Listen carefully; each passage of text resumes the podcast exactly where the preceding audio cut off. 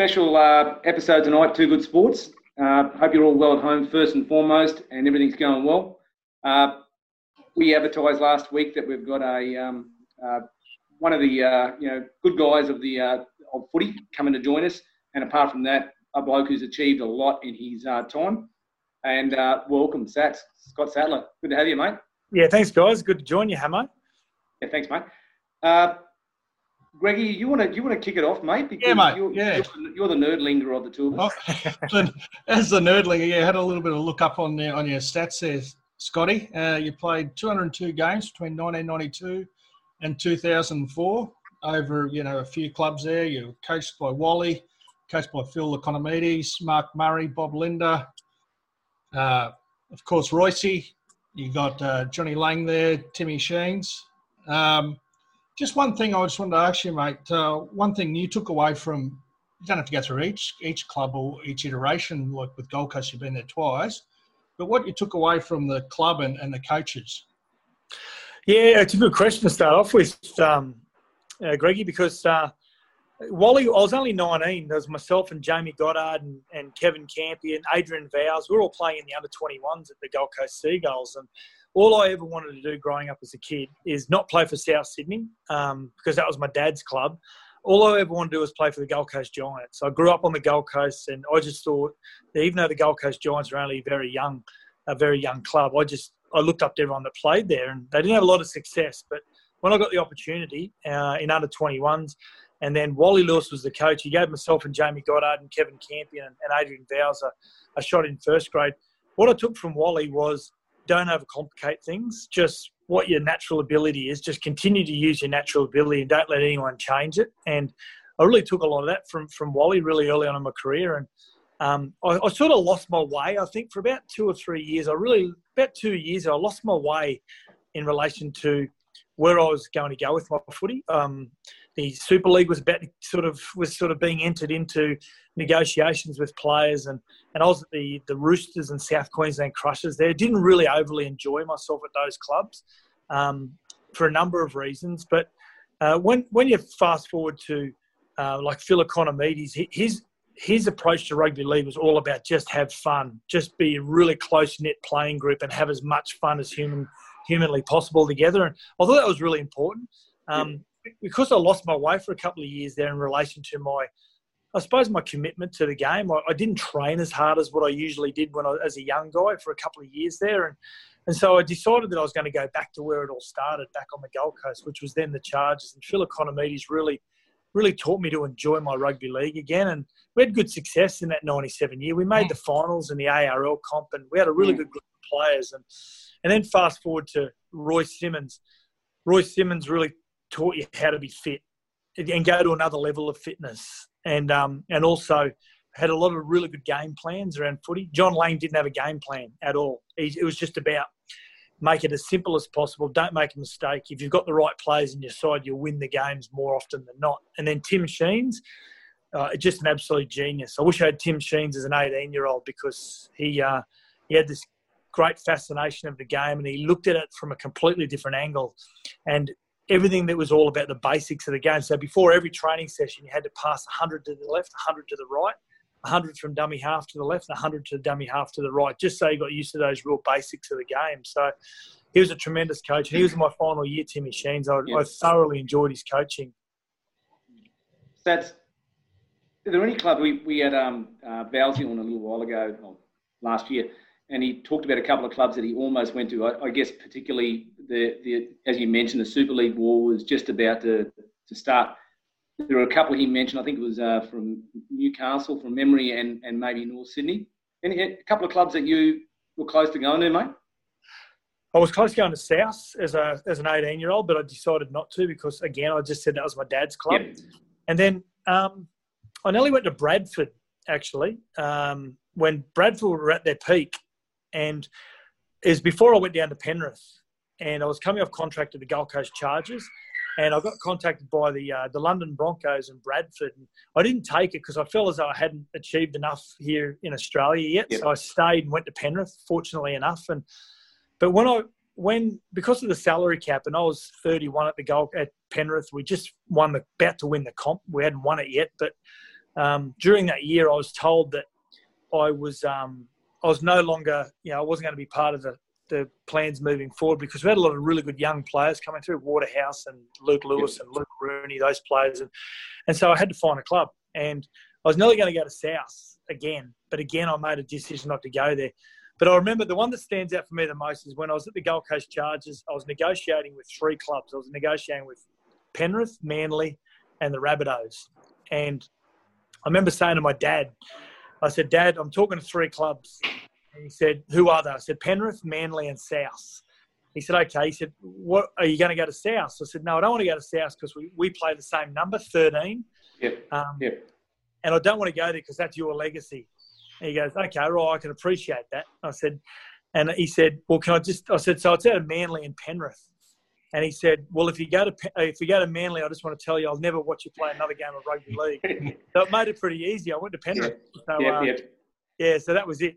Well, that doesn't surprise me because obviously, you know, he's uh, he'd have a bit of a grudge, I guess, and understandably with Manly.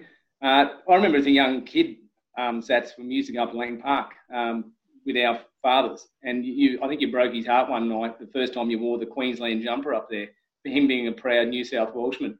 And I think you might have been, I'm a few years older than you, you might have been about nine or 10 and you wore a Queensland jumper up. Uh, Dad wasn't wrapped with that, was he? No, he wasn't because he was actually at some stage during those late 80s, early 90s, he was, a, he was part of the New South Wales selection committee as well. So I, you know, I idolised Mal Meninga, and it was from the state league days. Remember Hamo when they'd come down and play at Owen Park on the Gold Absolutely. Coast against the Gold Coast Vikings, and they had the old when, uh, Kentucky Fried uh, chicken jersey. They did too, yeah. So when South Magpies used to come to Lang Park, and I used to idolise, you know, Gary Belcher and Mal Meninga and um, Ash Lumby and Bruce Astill, all these mm, these great rugby league. Yeah, yeah, Brad Sully. So I I remember seeing Mal Meninga um, and I would have only been eight or nine. I just remember looking at him going, and he was a police officer, and I thought this guy mm-hmm. just he, he, epitomises everything that that I'd love to be. So mm-hmm. I followed South Magpies, and because he started playing for Queensland, I just followed Queensland because that's all I knew. I'd grown up in Queensland, but yeah, my dad was absolutely devastated that yeah. that I followed Queensland. Yeah, yeah, I remember that, Greggy. Yeah, um, just following on from your, you know, the clubs there. I was just wanting to ask you their stats probably a question for yourself that I was keen to know. Who's your best clubman? Doesn't have to be the best player, but the best clubman that you played with. Well, you can name a few, like at different clubs there, but you know, like somebody like Darren San, uh, Senter sort of stands out to me. Somebody who, you know was seemed like a good bloke to have around, and you know did the right thing, trained hard, and all that. Just your point of view. Yeah, I only played one year with Darren Senter at the Tigers. It was my last year. Um, but the the clubman is a really good question because you know it's they're the guys that really fly under the radar a lot of the time. They're so important to a side. Yeah, they become like the spiritual leader. But mm. for me, um, the real the real great clubman um, that I played with is Jamie Goddard.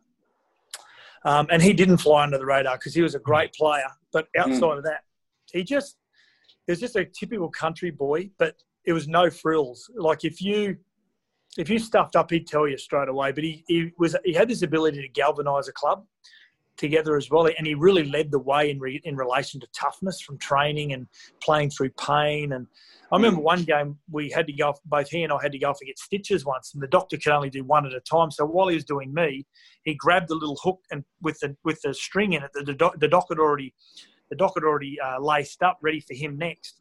And he just started stitching himself without the needles. And I was going, you know, he just just an absolute lunatic, but he just had this great ability to bring a club together.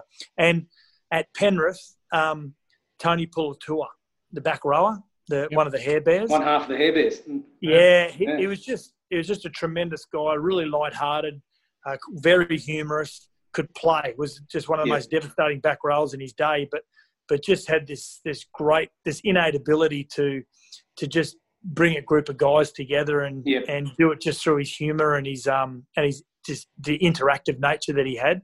Yep. Look, you, you mentioned Jamie Goddard, and uh, uh, we had we had uh, Campo and, and on, as I mentioned a little while ago, and uh, they both mentioned Jamie Goddard. It was a similar question. Uh, so, look, mate, you, on your show uh, recently, your um, Sports Day show with Badge, you mentioned you're talking about the importance of how young blokes can come to a club and get a little bit lost. Uh, and, and get off the track, especially today, I guess, compared to 10, 20 years ago. And you mentioned the importance of being a young fella and finding a mentor. How was that for you, and who was it?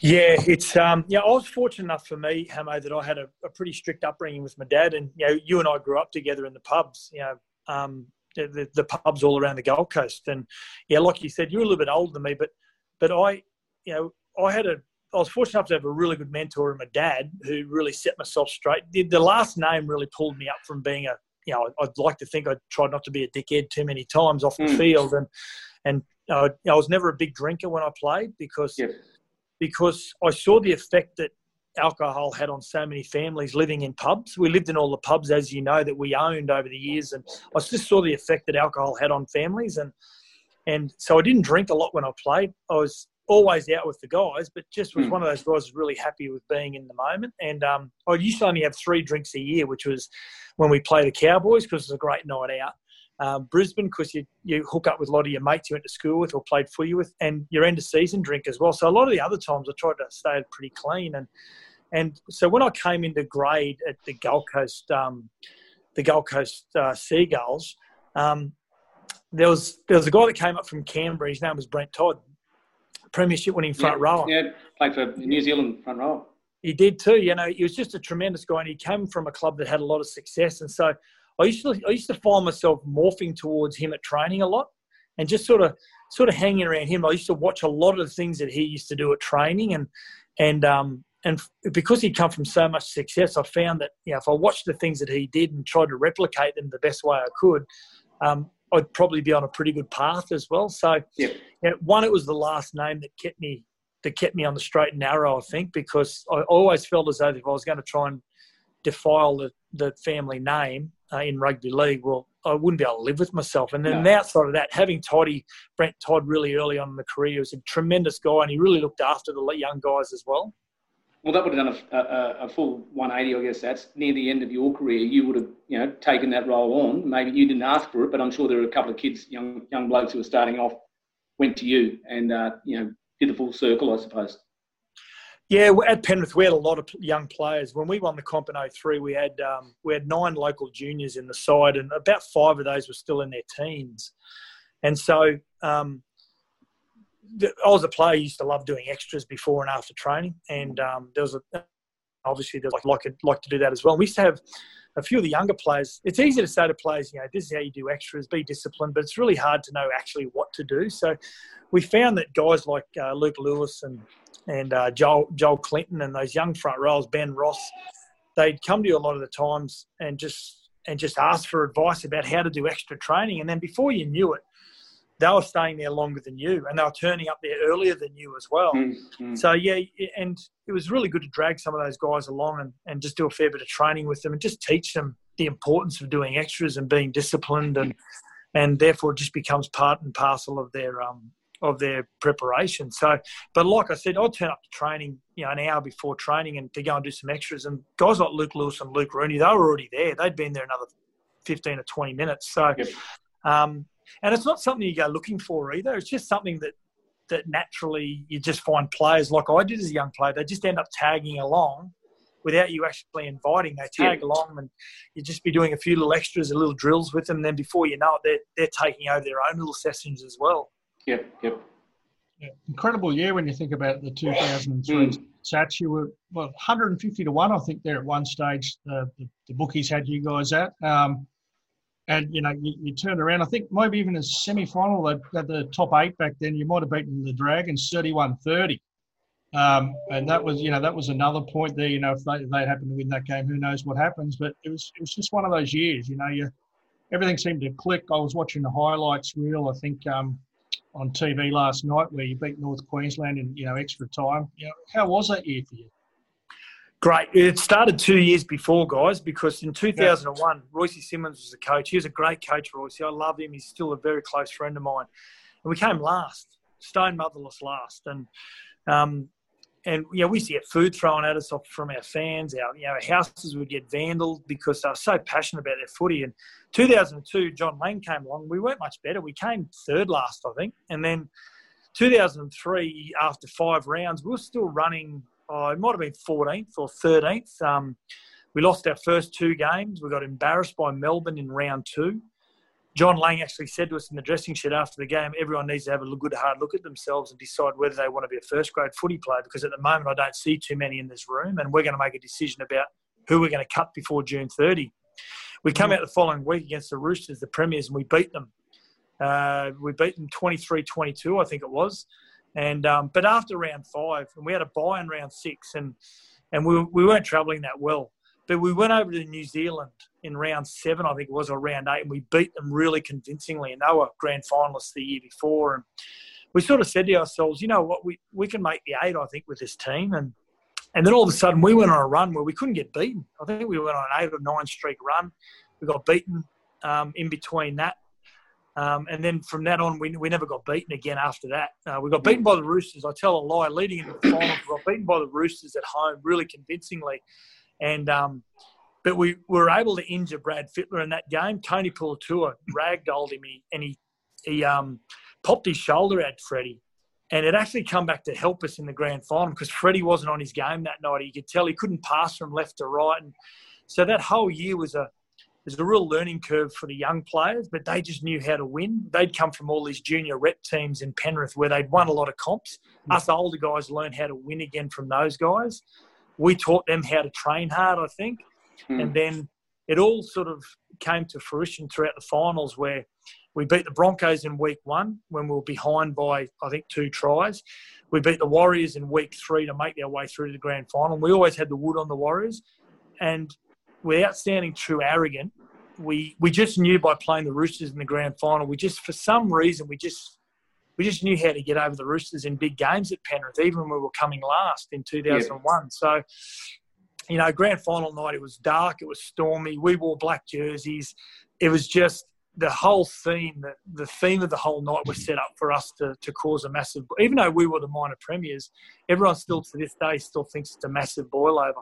Mm.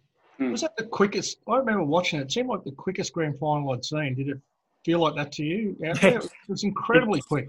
It's hmm. funny you should say that, Greg, because um, I remember seeing a statistic only about three or four years ago. It would have been yeah, it would have been three or four years ago. Actually, it was just before the 2015 grand final, and they said um, still to date that 2003 grand final was the fastest game that oh. was ever played, even including Origins, because and they, they took into account there was only three penalties in the game, so there was no stoppages. Mm. Uh, not a lot of balls went into touch, and not a lot of balls went over the dead ball line. So the ball was kept in, in play for a large portion of that game. And I think the 2015 game, I think that overlapped it and became the fastest game after that. Right. Well, so it's 2003.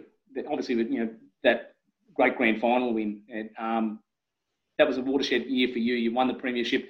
You also represented your beloved Queensland. What a year for you in that year! Like it's just that was just the you know if you, I guess when you look back on your career, that's one that stands out. Yeah, it does. Um, and getting picked at Origin at 31, Hamo was. Mm. It, it is a surprise, and it's not when you're a Queenslander because they've been renowned for picking people late in their careers ever since you know 1980, the first year. So, if you're a New South Welshman, you got picked at 31, you sort of think, well, yeah, that's that's um, a jack in the box. But mm. in saying that, um, I, I didn't think I was going to get picked. I always, I never gave up hope of ever getting, of not getting picked. Um, I always thought there's you half a chance if your team is going very well. And I remember I was standing at school waiting to pick my young bloke up. He was only, was he five? I think he was five at that stage, and I was he was in his first year like kinder, and I was picking him up from school, and my best mate rang me, um, who'd also won a comp with Newcastle, Clinton O'Brien. He rang me and yep. said, he said to me, "Oh, you well done." I said, "What for?" He said, You've just been picked in the origin team. I said, No, I haven't. You're talking shit. He said, No, no, no. He said, It's just been announced. I went, But I haven't even heard from the QRL. So I got home, I got a phone from the QRL. And, and before I knew, I packed a bag and I was on the next flight to Brisbane and, and got room with Petro Civoniceva. And I was 31. He was like 23. And I looked at, I looked up to him like a god, you know. And yeah, yeah, yeah. I remember, I remember the first night we stayed in this one hotel first night. And, and there was a, there was a queen size bed and a single bed and Petro six foot three, six foot four, 110 kilos. I'm you know six foot on a good day and and 94 kilos. And he said, "Oh, Sats, you can have the uh, you can have the queen size bed." I said, Petro, he's the nicest guy in the world." I said, Petro, now you've played six or seven first grade uh, origins, I should say. Um, yeah, you've won a comp, you've won a couple of comps. um, you take the queen size bed, and I'll make you a cup of tea. How many sugars do you have? You know, but it was it was a great year for myself. Yeah. It was um yeah, and, and I'll tell you what is John Lang played a huge part because he again was able to was able to strip a lot of things back in your game because he just made everything really simple. Yep, yep. Mate, how did before both games, just briefly, how how did you cope with the night before and also the morning before? Because I've heard a lot of pe- people playing in these big games. They've talked about they played the game in their head too many times, and I, I guess there's a fine line between being too relaxed and, and too switched on. How did, how did you go about that with these games? Well, I used to be a real um, up until 1995, and so I was still a young guy. Then I used to be really, I used to get really built up before the game. I used to get really anxious. I remember former Manly back row John Jones. I'm yep. still really good mates with today. Juggy, wasn't it? Juggy, yeah. Jones, is that right? Yeah. yeah, he came up to the Crushers and he could see before the very first Crushers game that was ever played in 95 against Canberra. He could see that I was really nervous and I was really intense. And he said, just relax, loosen up. Don't play the game now because you'll be buggered after 15 minutes when you get out there. From that day on, I, I became really relaxed before games. And before the, I was, I was probably too relaxed before games. I, I thought until the two minute buzzer went. When the two minute buzzer went, which goes off yeah. in the, every dressing shed, that means you've got two minutes before you're running out. That's when the butterflies start building. But I was actually really relaxed before big games. Before the Origin, I was I was really relaxed, and I, maybe that mm. comes with experience. But yeah. Mm. I remember before the grand final, as a whole group, we were just so relaxed. And I used to always be the last. I had a really strict preparation routine before game, and not before I didn't do too much. Just watch the footy. Had the same meal before the before every game, and then and then um, the grand final night. I, was, I, used to go and always and get strapped last. So I'll go and watch the second grade play, and our second grade was playing in the grand final that night as well.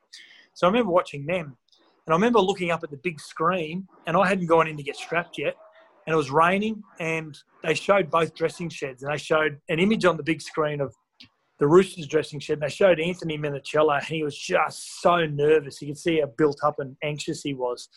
And then they showed our dressing room. They showed Preston Campbell was he was waving and laughing at the camera, and yeah, every there was a couple of guys playing cards in the dressing sheds, and and to me that sort of set a really good scene for how we how we approached the game and how I approached the game. So I went in and I remember getting strapped up and just sort of sitting there and going, you know, I've been playing 12 seasons now. You know, I, I think you deserve to have a little bit of luck in your life. So, you know, don't don't make too much of the situation. Just you know, you can't control the situation until you get out there. So I was really, really nervous. Uh, not really nervous. I was really, really relaxed before yep. a lot of really big games. Yep. Yeah. Just wanted to ask you, mate, um, if, if there was any other sport that you would have taken up, you know, if, if rugby league wasn't it, what was what was another sport you were interested in as a kid and that you thought you might have made a not necessarily career, but something you might have went on and played a bit longer for, if possible? Um, I hated rugby union. I went to boarding school for three years. Just absolutely despised. Nudgy. Did you get nudgy? Oh, nudgy. Despised everything about rugby union.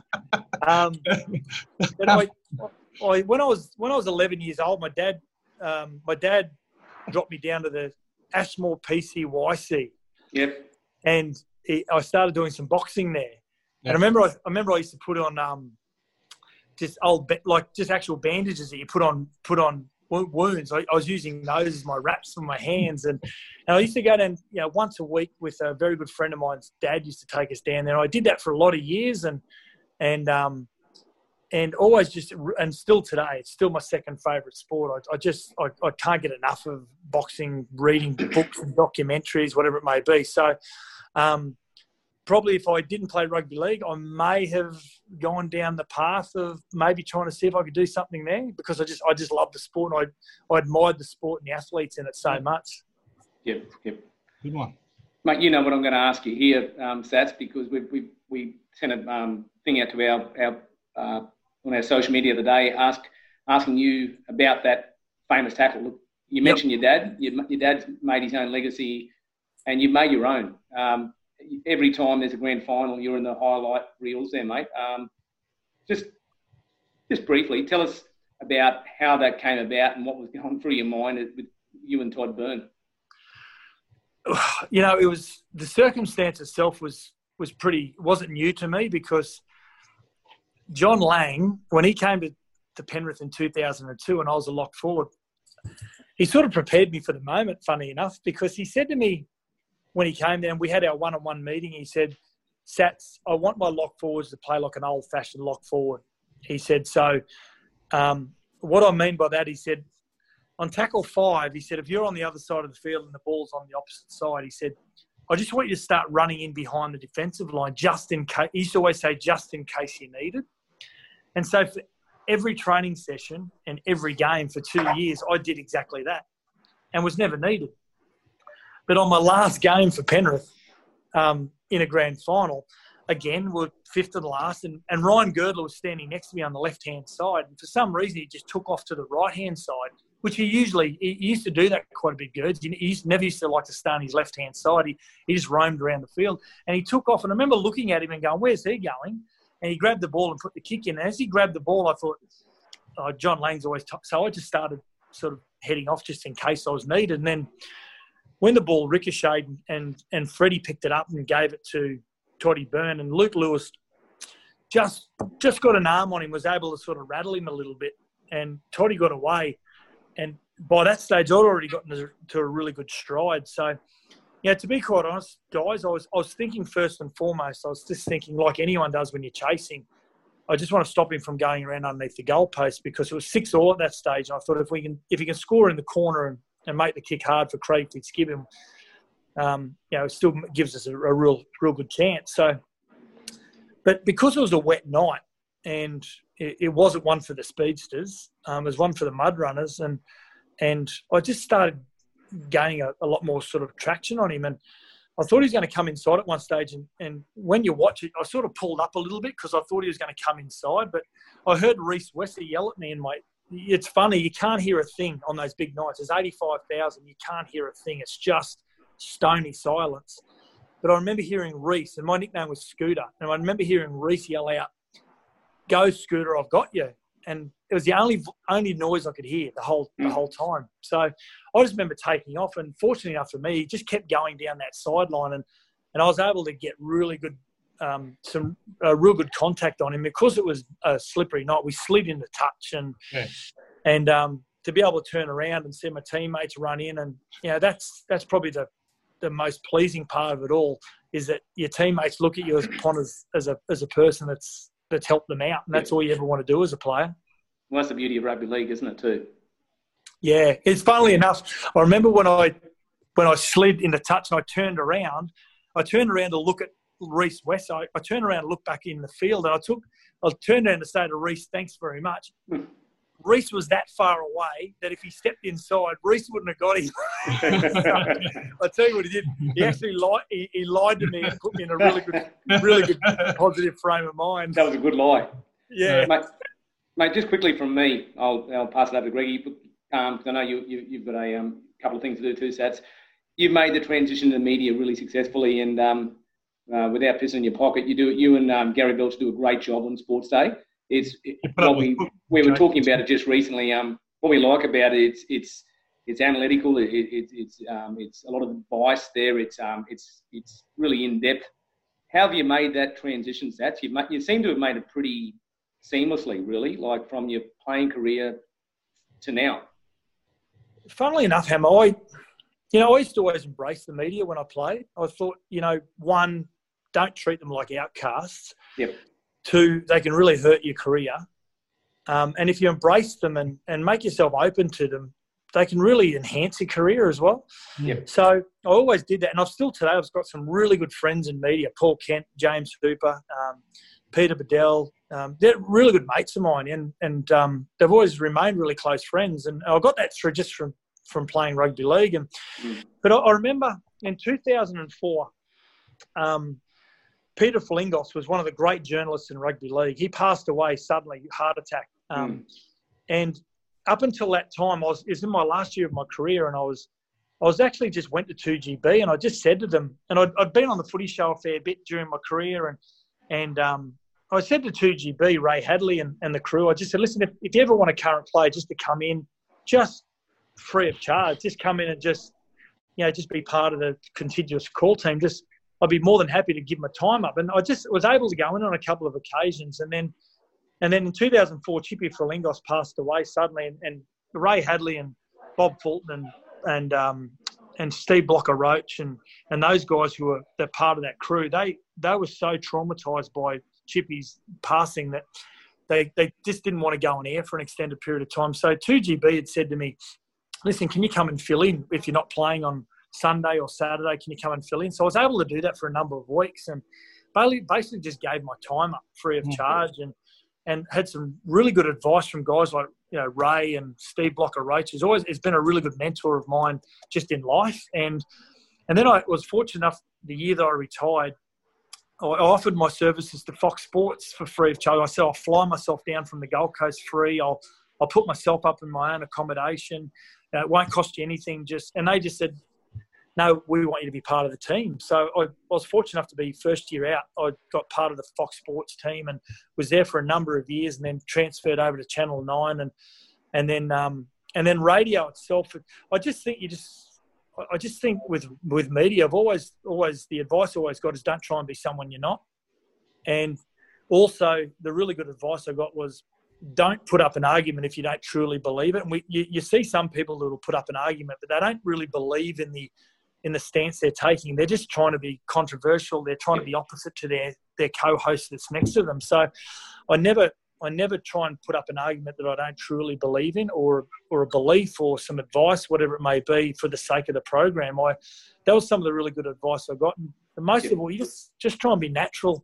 But the most important thing is be accessible. Don't ever think you're better than the other person that's that's listening to you. And and uh, always make yourself accessible to anyone that wants to to reach out to you.